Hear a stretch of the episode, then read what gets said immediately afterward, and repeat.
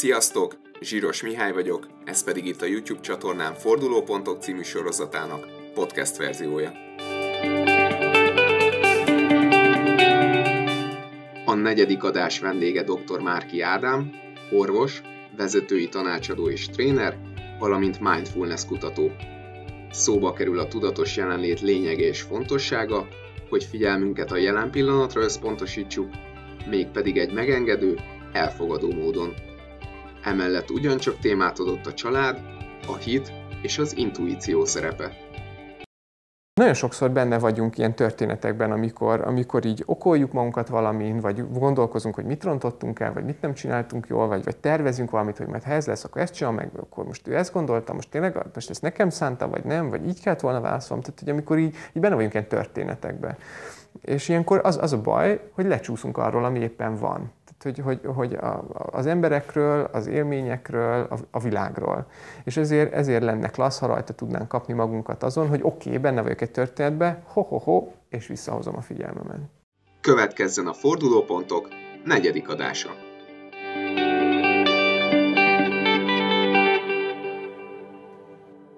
Hello Ádám, köszönöm szépen, hogy elfogadtad a meghívást. Részemről szerencs. Most itt beszéltünk előtte, hogy öt éve találkoztunk először, körülbelül három éve utoljára. Azóta nagyon sok minden megváltozott körülötted is. Én, én úgy tudom, ugye, hogy orvosnak tanultál, aztán mentőápolóként is dolgoztál, elvégeztél egy életmódorvostani képzést Amerikában, vagy egy, egy amerikai képzést, valamint oktatsz egyetemen, képzel felsővezetőket. Kihagytam valamit?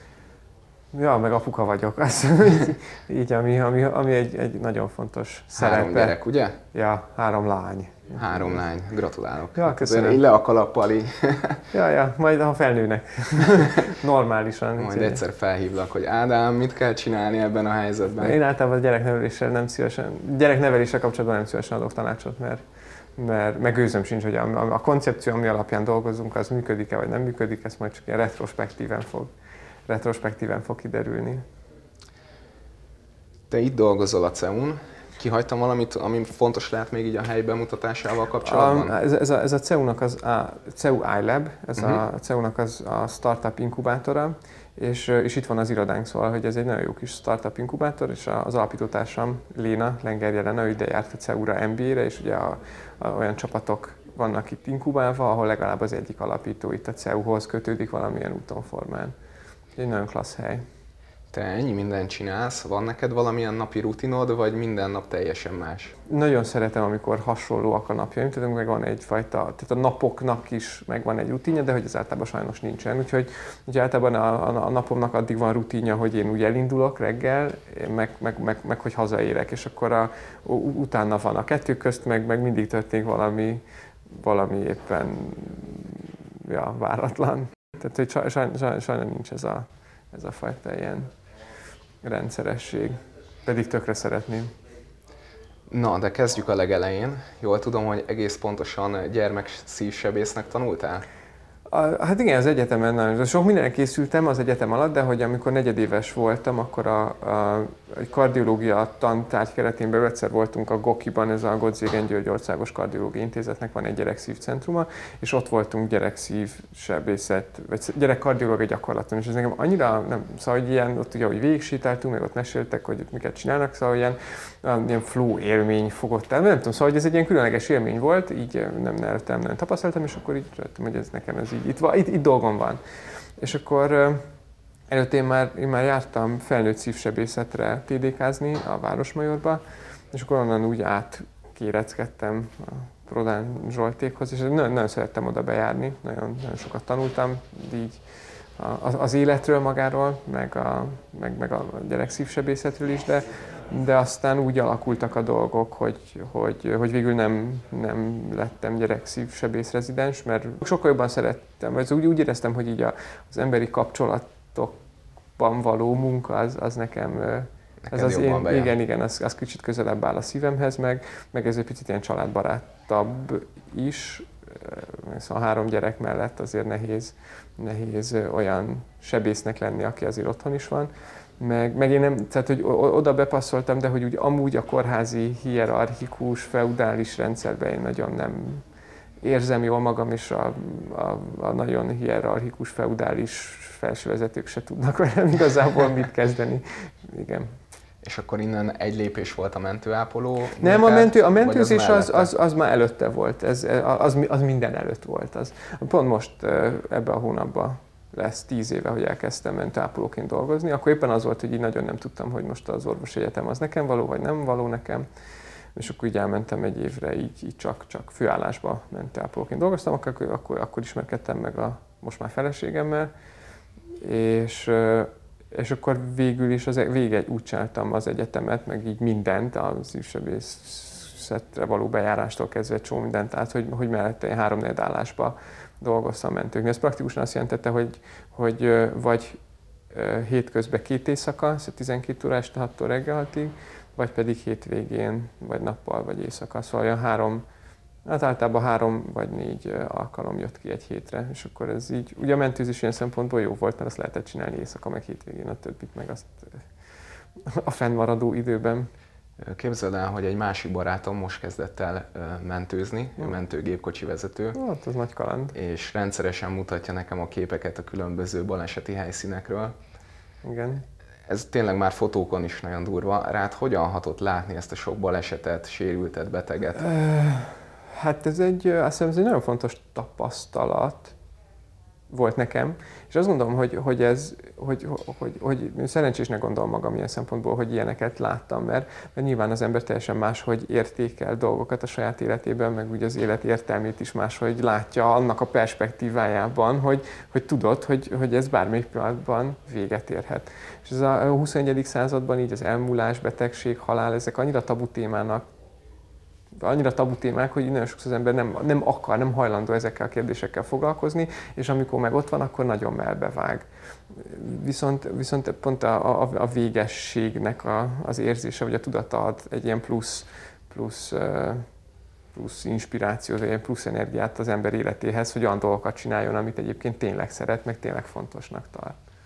Egyébként ezt csak megerősíteni tudom. Nekem még a sportból van egy ilyen élményem, tizen sok évvel ezelőtt, amikor még versenyeztem, hogy volt egy sérülésem, és a baleseti sebészeten tudott megvizsgálni egy orvos, egy nagyon kedves barátom, és nem felejtem el december 24 karácsony délelőtt, Legjobb. már tényleg két hónapja nem tudtam semennyit edzeni, és ültem a, a váróterembe, és tényleg mellettem tolták be azokat az embereket, akik tényleg élethalál közötti állapotban voltak, és akkor így átgondoltam, hogy kicsit fáj a térdem, de tudok vele menni, futni talán nem, de egyébként én köszönöm, én, én, én jól vagyok igazából, szóval tényleg az annyira ilyen sokkoló hatás volt látni melletted, úgyhogy abszolút egyetértek ezzel. Ja, szóval, hogy, hogy az ember próbálja ezt perspektívába helyezni, hogy, hogy nem összeolvadsz ezzel, hogy, hogy így próbálod megtartani a határt, hogy akkor ez, ez valakinek az élete, de hogy, hogy, hogy hogyan, hogyan, szóval hogy ezt tanulni kell, és, és meg különben az ember hazaviszi, és akkor örlődik, és kiég, meg mindenféle baja lesz, szóval hogy ez egy nagyon fontos, hogy az ember megtanul, megtanuljon egy ilyen egészséges távolságot tartani, ami nem azt jelenti, hogy hidegen állsz az egészhez, csak hogy tudni kell, hogy akkor hol, hol, van, hol van a munkád vége, meg hol van ennek az egész történetnek a vége a te életedben. És, és hogyha ezt az ember így egészségesen tudja csinálni, akkor ez egy jó dolog lehet. Ettől függetlenül azt gondolom, hogy a mentőzés így, mint főállásban az, az, az, ez egy nagyon lélekgyilkos dolog, de hogy ne, és nem csak a, a szörnyűségek miatt, hanem, hanem hogy, hogy pont az, az nincs meg a, a folyamatban, ami, ami sokszor erőt adhat az embernek, hogy, hogy nem látod, hogy mi a vége. Tehát, hogy az van, hogy ott történik van szerencsétlenség, összerakod, elviszed, és aztán nem tudsz róla semmit. És most már ugye telefonon nem is adnak információt, szóval még utána se tudsz menni a betegnek, hogy, hogy vajon ő felépült. Ezt szerintem ez nagyon erősen hozzá, hozzáját, vagy hozzáadódik ahhoz, hogy, a, hogy főleg így a sürgősség, vagy a mentő, és a világon bárhol nagyon, nagyon magas arányban kiégettek dolgoznak. Ami miatt viszont én most elsősorban szerettem volna beszélgetni veled, az az, hogy én, én bevallom őszintén, hogy tőled hallottam először öt éve a mindfulness kifejezést, és egy ideje én is sokat foglalkozom ne. tudatos jelenléttel. Aki esetleg nem hallotta még ezt a, ezt a szót, ezt a kifejezést, annak segítenie, hogy ez mit jelent pontosan? Ez a tudatos jelenlét, ez egy, ez egy jó pofa dolog, ez arról szól, hogy az ember megpróbálja tudatosan a jelen pillanatra irányítani a figyelmét egy megengedő, elfogadó, ilyen ítélkezésmentes attitűddel. Szóval tulajdonképpen arról szól, hogy mi van most itt. körülöttem, meg bennem, és ennyi. Tehát például most én megfigyelem, hogy egy picit izgulok itt a kamerák meg a fények között, figyelek itt mindenre, ha minden működjön, tehát e- e- ezt Hát tulajdonképpen ez, hogy elfogadod azt, hogy ez van. És ez azért nagyon klassz, mert, mert hogyha az ember ezt meg tudja csinálni, akkor, akkor egyrészt, egyrészt sokkal tudatosabban tud döntéseket hozni, szóval effektíve tudatosabban tud csinálni valamit, ami, ami mondjuk számít neki másrészt meg, hogy az éppen adott aktuális érzésnek, legyen ez jó vagy rossz érzés, kisebb lesz az életre gyakorolt hatása. Tehát, hogyha te most nem tudatosítod mondjuk, hogy feszült vagy még ideges vagy, akkor simán lehet, hogy feszülten és idegesen fogsz cselekedni, mert ez a benned lévő feszültség, meg idegesség, amit egyébként nem veszel észre, az, az, az befolyásolja te magadat, és össze-vissza itt izélnél, meg mit tudom én, mocorognál a kezeddel, meg dobognál a lábaddal, meg kinéznél, meg nem tudom, szóval, hogy így, így idegesen lennél benne ebbe a helyzetbe, hogyha az ember pedig tudatosítja, hogy oké, okay, ezt érzem, ez van, de hogy tehát csak egy ilyen megfigyelő. Ez, ez, ez, ez, ez a megfigyelésről ennek. szól, igen. Tehát hogyan tudok, hogyan tudok megengedően, elfogadóan, nyitottan, ítélkezésmentesen így jelen lenni. Te hogyan találtál erre a módszere, vagy miért kezdtél el ezzel foglalkozni? Ez egy hosszú történet. Azt hiszem, hogy azért, mert, mert volt egy ilyen időszak az életemben, amikor már mentőztem, de már ismertem a felségem, és akkor éppen megint jártam a sotéra, és akkor így, szóval, hogy nem nagyon volt időm így aludni, így egyáltalán. És akkor egy ilyen átdolgozott mentőzés után mentem, hiszem, vizsgázni mentem az egyetemre, és ilyen, nem voltam a toppon, és akkor így a, a, a villamoson, ahogy így mentem, így, így az agyam így bedobott egy ilyen emléket, hogy mintha olvastam volna vagy tanultuk volna orvosi pszichológiából az egyetem legelején, hogy, a, hogy, a, hogy ezek a különböző ilyen relaxációs, meg meditációs módszerek, ezek, hogy az ember 10 percet csinál, akkor az olyan három óra alvásnak megfelelő módon felfrissíti az embert, meg hogy hogyha a szovjet astronauták is valami ilyennel készültek volna a világűrbe, és, és akkor így ki is számoltam gyorsan, hogy ha akkor nekem hányszor 10 percet kell gyakorolnom egy nap ahhoz, hogy akkor így meglegyen a, meglegyen a 8 óra. Szóval hogy alapvetően az volt a fő motiváció, hogy ne kelljen aludni, mert hogy ez milyen fölösleges dolog. Na, és ez tök nagyot változott már azóta a kis életemben. De, de és akkor a Sotén volt egy nagyon, nagyon aranyos doktornő, a dr. Zsombók Terézia, akitől én tanultam ott, a, a neurológiai klinikán dolgozott, és akkor hozzájártam először egy autogén tréning saját élmény, ez egy relaxációs tréning volt, és ez borzasztó, borzasztó sokat segített nekem abban, hogy a saját kis belső nehézségeimet, meg feszültségeimet, meg így azt az állandó rohanás, meg hogy megfelelni, meg... szóval ezt, ezt hogyan tudom egy picit így ügyesebben, hogy, hogyan tudok ez egész egy picit ügyesebben hozzáállni, meg tényleg, hogy hogyan tudom a, a, a testemet ilyen pihenő üzemmódba hangolni egy 10 percre. És nyilván ez utána kihatott az egész életemre. Viszont a mindfulness alapvetően picit így más, mert hogy az autogén tréning az arról szól, hogy valamilyen úton módon megpróbál befolyásolni a szervezetednek a működését, de hogy ilyen okosan, vagy ez egy ilyen oké okay módszerrel. A mindfulness alapvetően egy picit ennél Szóval az egy más megközelítés, ugye azt mondja, hogy, hogy csak figyeld meg, hogy mi van, és ezért ezáltal a nyitott, elfogadó figyelemen keresztül majd alakul valami. Ez egy folyamatos cselekvés, úgymond cselekvés tulajdonképpen, ugye?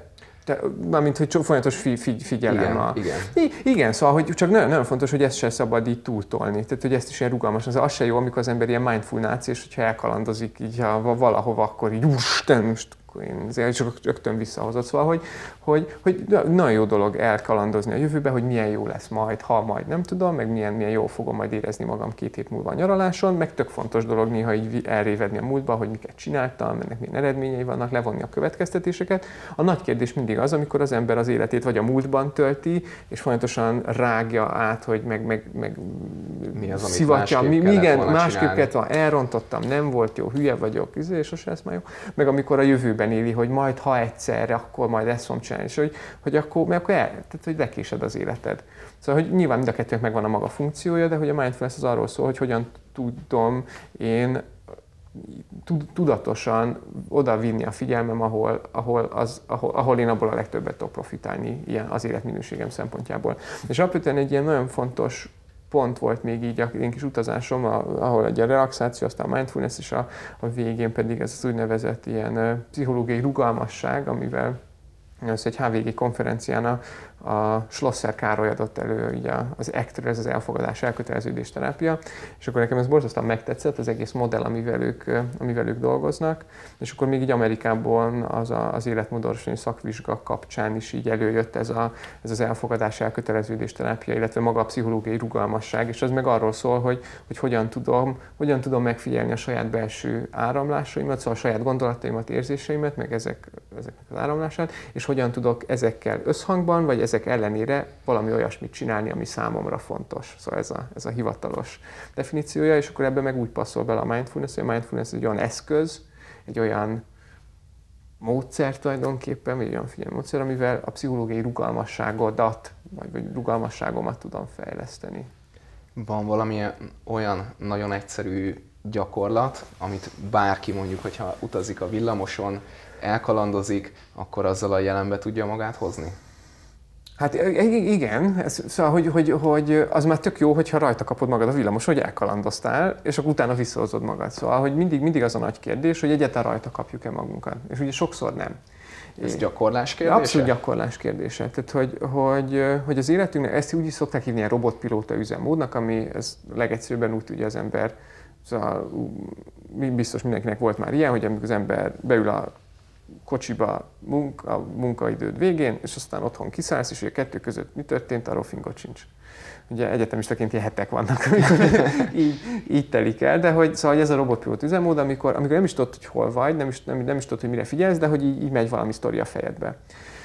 És nagyon sokszor benne vagyunk ilyen történetekben, amikor, amikor így okoljuk magunkat valamin, vagy gondolkozunk, hogy mit rontottunk el, vagy mit nem csináltunk jól, vagy, vagy tervezünk valamit, hogy mert ha ez lesz, akkor ezt csinál meg, akkor most ő ezt gondolta, most tényleg most ezt nekem szánta, vagy nem, vagy így kellett volna válaszolom. Tehát, hogy amikor így, így benne vagyunk ilyen történetekben. És ilyenkor az, az a baj, hogy lecsúszunk arról, ami éppen van hogy, hogy, hogy a, az emberekről, az élményekről, a, a világról. És ezért, ezért lenne klassz, ha rajta tudnánk kapni magunkat azon, hogy oké, okay, benne vagyok egy történetbe, ho-ho-ho, és visszahozom a figyelmemet. Hát ezt, ezt a, legegyszerűbben, mindig azt szoktam mondani, hogy ezért jó ilyen figyelemfókusz gyakorlatokat, vagy meditációt végezni, csak ez mindenki már behozza a saját kis történetét, hogy akkor most mit is jelent meditálni de hogy hogyan, hogyan, hogyan, tudod, hogyan tudod azt otthon gyakorolni napi 5, 10, 15, 20, 25, 30 percbe, hogy leülsz szépen, és, és megpróbálsz odafigyelni arra, ami éppen van. Arra, hogy feszült vagy, vagy ideges vagy, vagy éppen, hogy jól érzed magad, hogy veszed a levegőt, hogy dobog a szíved, hogy a fenekedet nyomja a szék, és ezt így megpróbálod megfigyelni. És figyelsz arra, hogy amikor már nem arra figyelsz, hogy a fenekedet nyomja a szék, hanem azon gondolkozol, hogy, hogy akkor holnap mit kell megcsinálnod, meg hogy... Hogy fogod befizetni Igen, hogy fogod befizetni, akkor rajta kapod magad, hogy ho, ho, ho, ho, és visszahozod a figyelmed. Te meg tudod satszolni, hogy a 24 órádból körülbelül hány százalékban van jelen, és hány százalék az, amikor te is elkalandozol? Gőzöm sincs. Gőzöm sincs, de az igyekszem. Szóval egész, egész sokszor rajta szoktam magam kapni ezeken. A elkand, visszahozom, elkandozom, visszahozom. De így, így igyekszem azért jelen lenni, de hogy szóval ember vagyok, meg van egy agyam, ami, ami úgy működik, ahogy mindenki másé, hogy odafigyelsz, és aztán így és ez azért nagyon nehéz, mert az agyunk hoz egy olyan erős evolúciós mintát, mi szerint az információ az kell a túléléshez. Tehát hogy az agyunknak egy nagyon nagy része, hogy egy ilyen ősi része, az nem, nem azt akarja, hogy te így jól érezd magad, meg kiteljesedjél, meg boldogságot, meg harmóniát, meg meg, hanem hogy él túl a napot. Szóval, hogy ő ezen dolgozik. És ilyen szempontból az információ tök fontos. És ez a, ez a 21. század, ez az információs társadalom, ez arra hívja meg a mi kis agyunkat, meg a figyelmünket, hogy mindenhol információk vannak, mindenre megpróbál odafigyelni, mert az információ az értékel a túléléshez. És ezért egy ilyen környezetben iszonyatosan hamar kialakul ez a figyelmi mintázat, hogy nem tudunk odafigyelni arra, amire akarunk, hanem így megyünk folyamatosan. És amikor éppen nincsen információ, ne adj Isten, mert, mert lemerült a telefonod, vagy mert aludtál, vagy nem tudom, ülsz a moziba, akkor az emberben jön ez a, az úgynevezett ilyen FOMO érzés, amiről viszonylag sokat lehet manapság hallani, ez a fear of missing out, amikor az ember úgy érzi, hogy valamiről lemarad. Ugye ez az agyadnak az az ilyen jelzése, hogy hát már 20 perce nem jött információ. Egy könyvben azt olvastam, hogy minél inkább tudsz a jelenben lenni, annál kevésbé hatnak rád a korábbi családi negatív minták. Te egyetértesz ezzel? Hű, várjál, hát ezt át, át kell gondolnom, szóval hogy minél... Minél inkább tudsz jelen lenni, annál kevésbé hatnak rád a berögzült ilyen negatív minták, sémák.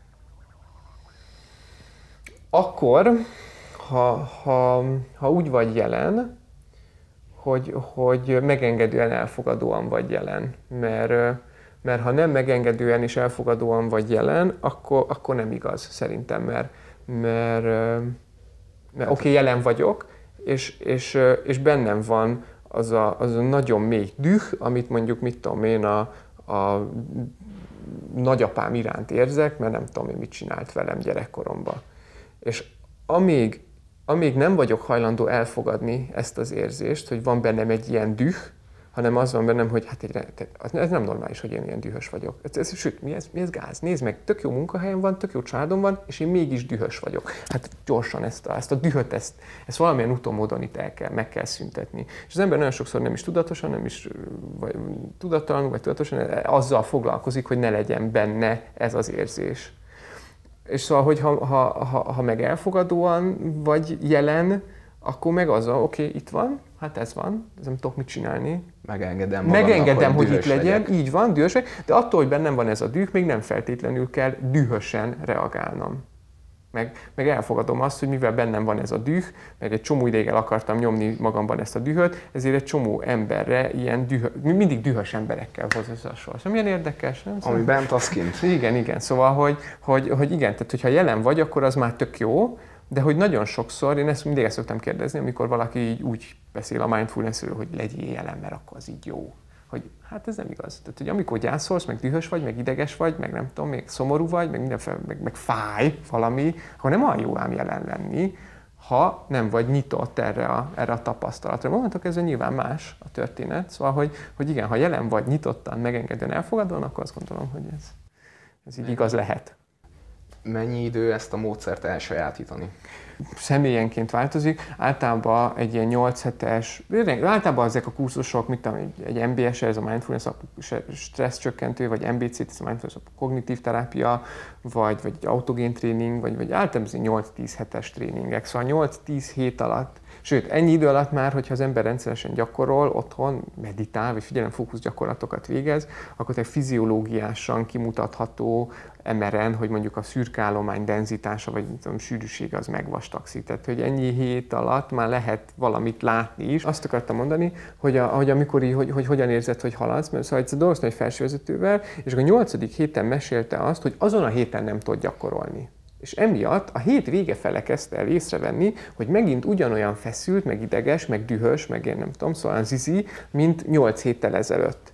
Azt nem vette észre menet közben, hogy jobban érzi magát, meg kevesel, kevésbé dühös, meg nem szorong annyira, meg nem feszül rá egy-egy feladatra, meg nem tudom én, hanem, hanem csak azt vette észre, amikor már megint ideges volt. Szóval, hogy ez ilyen izgalmas, hogy, hogy, hogy, hogy, hogy, hogy, hogy hogyan tud mérni.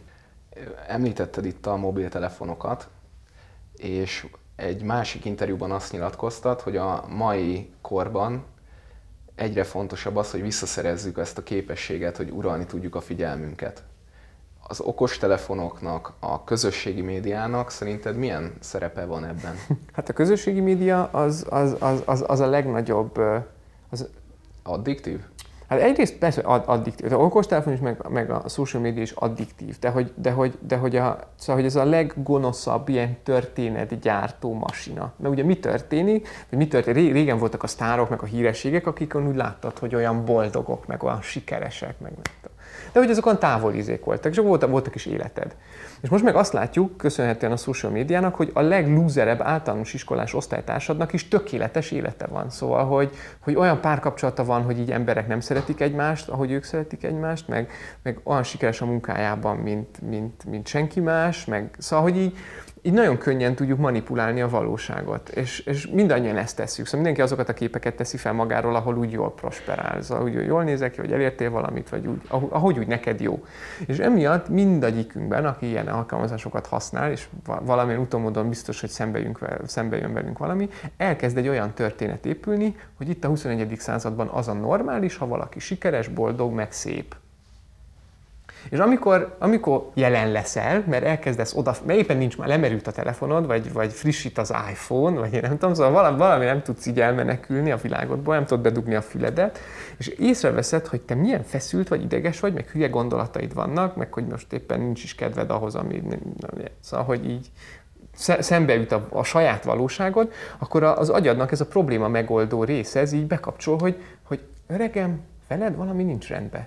És nézd, nézd, nézd meg, a legrúzább osztály, milyen sikeres, meg minden osztálytársad boldog, meg kiegyensúlyozott családélete van, meg, meg haladnak, én meg itt ülök, feszülök, szoron, nem úgy haladok. És még egy tökéletes Insta posztom sincsen. És még, igen, és, még, és, na, és akkor az ember elkezdi magát így, hogy, hogy, hogy, hogy, hogy hogyan tudom megváltoztatni az érzést, hogyan, visszatér, hát, hogy, hogyan tudom ezt a dühöt valahogy itt megszerelni, hogy ne legyen itt, mert hát körbenézek a fél, senki nem dühös, mindenki boldog. És akkor hát velem van valami baj. Szóval, hogy, hogy amikor így a fejünkben van egy történet, és a történet kezdi el meghatározni a magatartásunkat, akkor végünk van. Szóval, akkor így az élet, az életminőségünk az így meg a, sőt, az evolúciós túlélési esélyünk így, de, és ilyen szempontból tök rossz, hogy, hogy folyamatosan ezeket használjuk, és folyamatosan ezeken kommunikálunk, és ez, e, e, mert, mert mit tart, a legviccesebb, hogy mit tartjuk fent ezt az egészet. És a, a mobiltelefon az pedig, hát Hát az meg erről szól, hogy az agyadnak kell az információ, mert ugye az összeköti, hogy információ túlélés, és akkor előbb-utóbb, előbb-utóbb így összekapcsolódik, és, és, és mindig azt fogod keresni, hogy, hogy akkor hol van új információ, és hát az okostelefon az kiszolgált téged információval. Figyeltem egyébként, hogy mi a Messengeren beszéltük meg ezt az interjút, és figyeltem, hogy te sokszor ilyen 20-24 órával később reagáltál, másfél nappal később reagáltál, te akkor ezt így tudatosan használod, és mondjuk kikapcsolod, vagy félreteszed? Igen, mert Facebookot egyáltalán nem szoktam használni, ilyen, mit tudom én, amikor van valami egészségfejlesztő csoportunk, és akkor ott írni szoktam, de hogy a Messenger-t azt én naponta egyszer így megnézem, és ott mindenkinek válaszol, szóval én az e-mailjeimet szoktam így figyelemmel követni, de, de azt is úgy sem, hogy mit egy reggel e-mailezek, meg este e-mailezek. Szóval, hogy így vannak ilyen kis tudatos ide, id, idők, amikor, amikor okos telefon, most amikor így beálltunk itt a képekre, akkor megnéztem, hogy mi a helyzet. Szóval, hogy, hogy szerintem az nagyon fontos tisztán látni, hogy az információ kell a túléléshez, de az életminőséghez ennyi információ az már nem kell. Mindig azt a példát szoktam mondani, hogyha képzeljük el, hogy reggel felébredünk, és mert nyilván az okos telefonon van az ébresztő, nem véletlen. Ismerős. Tehát, hogy kinyomod a telefonodat, és ellenem mond, mindful módon tudatosítod, hogy van benned egy ilyen, egy ilyen késztetés, hogy megnézd, hogy mi van az Instagramon, a Facebookon, a LinkedIn-en, a Indexen, nem tudom, milyen új e-maileket kaptál, de engeded, hogy itt legyen ez a kísértés, de nem nyúlsz hozzá, hanem akkor megnézed, hogy milyen szép kint az idő, meg csicserélnek a madarak, vagy éppen rohadt hideg van, mi, ha, milyen jó, hogy itt fekszik mellettem az alkot, vagy jó, milyen érdekes, hogy ő fekszik mellettem, kimész, kávézol, meg, megszagolod, meg, szóval úgy el vagy reggel. És amikor kilépsz az ajtót, akkor elveszed a telefonodat, meg megnézed, hogy mi történt a világban, és hát akár kitört a harmadik világháború, és így és nyilván akkor jön a szorongás, meg a pánik, és ugyanúgy nem tudsz ezzel mit kezdeni, mint a maradék 7 milliárd ember, de neked volt egy utolsó normális reggeled. Hogyha ha reggel azzal kezdett, hogy, hogy oh, mi történt, és kitört a harmadik világháború, akkor nem az lesz, hogy de hogy itt fekszik mellettem, hanem úristen, meneküljünk! Szóval, hogy, hogy na, nagyon fontos, hogy, hogy Szóval, hogy, hogy amikor elkezded, elkezdesz híreket fogyasztani, vagy tartalmakat, elkezdesz történeteket fogyasztani, akkor nem tudod kontrollálni, hogy mi jön be egyedül azt tudod kontrollálni, hogy, hogy mikor kezded el ezeket a történeteket beengedni. Ez egy érdekes dolog, ugye, hogy amire a figyelmedet fordítod, az növekszik. És ugyanígy működik ugye például a Facebooknak az algoritmusa, hogy valami, amire rákattintasz, hozzászólsz, megosztod, vagy akár csak megállsz a görgetésnél egy posztnál, az fog utána egyre többször visszajönni, és ugye amit megnézel, azt visszakapott hirdetésbe. Hát így, így, így alakul ki az embernek ez a Facebook bubble, ami, ami meg, megint csak nem a valóság, szóval, hogy, hogy és akkor ezért lehet így bele, belefutni ilyen csodálkozásokba, hogy, hogy, hogy hogyan alakul egy-egy választás, mert az embernek a Facebook bubble nyilván mindenki ugyanazt gondolja, Igen. te, csak ez ugye nem a, nem, nem a valóságot reprezentálja ebből is csak tudatosan lehet kilépni, nem? hogy akkor én már pedig megnézem a, a másik oldali hírforrásokat is, és akkor esetleg megpróbálom összevetni. Igen, de hogy ez, ez minden, tehát hogy a perspektíva váltás, az ember perspektívát tudja váltani, ez mindig energia, meg idő, meg ráfordítás. Ugyanaz, tehát hogy, hogy amikor egy bankigazgató meghív egy tanácsadó céget, hogy így ránézzen az ő cégnek a működésére, az, az pénzbe kerül, meg energiával, meg nem tudom. Meg aztán lehet, hogy azt fognak mondani, ami úristen és szóval ez a mi életünkben is így van. Tehát amikor mi perspektívát akarunk váltani, az mindig energiába kerül, vagy pénzbe kerül, meg, és hogy ezt nem feltétlenül áldozza be mindenki. De hogy a végén, amikor ott megérkezek a mentővel, akkor csak az számít, hogy az ember mennyire, mennyire tudott jelen lenni, szóval mennyire tudta megélni a saját életét. Ilyen állapotban egyébként az intuíció is jobban működik? Igen, igen, mert az egy kicsit máshogy működik az agy, szóval mindig az, olyan, ilyen képletesen, tehát van ez a, ez a gondolkodó, ilyen elemző, kritikus, rasszista kis agyunk itt, tehát én, ez a kortex, ami gondolkodik, és, és amikor az ember, az, amikor az ember mit meditál, vagy úgy nagyon flóban van, akkor, akkor ez valahogy egy kicsit így máshogy működik, és lehetősége van a tudatalattiban, amit tulajdonképpen egy ilyen anatómiai izé, mert hogy egyel a kortex négyebben van az ezidek tudatalattinak. Szóval ahol lehetősége van olyan fontos dolgoknak, amik úgy ott vannak, csak ezzel a nagy okoskodással nem férünk hozzá, és úgy a lehetősége van a, a, az agyunknak bedobni ezeket a dolgokat. Neked ez milyen szerepet játszik az életedben?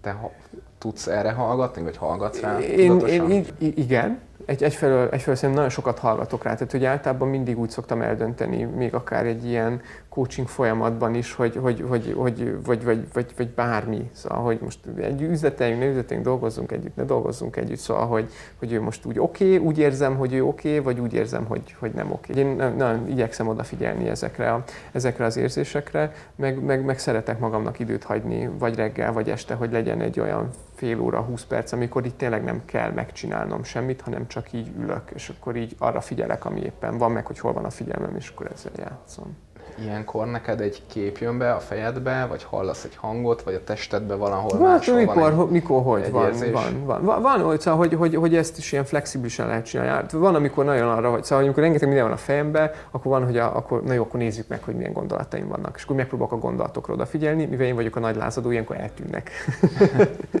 De van olyan, amikor tényleg úgy, úgy vagyok, hogy akkor most szeretnék egy picit így fókuszáltam, vagy erre a fókuszálásra gyúrni, és akkor odafigyelek a légzésemre, vagy a tenyeremre, elkandozom, visszahozom, elkandozom, visszahozom, elkandozom, visszahozom. Van, amikor bejön egy ilyen izgalmas kép, akkor visszajövök, megint bejön, akkor milyen érdekes, akkor nézzük már meg, hogy akkor most mi ez. De hogy mindig próbálom azt, hogy ne, ne, ne túl gondoljam ezt az adott képet, meg ezt az adott emléket, hanem, hanem hogy hogyan tudom csak úgy megfigyelni. Szóval nagy különbség van között, amikor az ember így túl gondol valamit, vagy megfigyeli azt, hogy most, most gondolok erről valamit.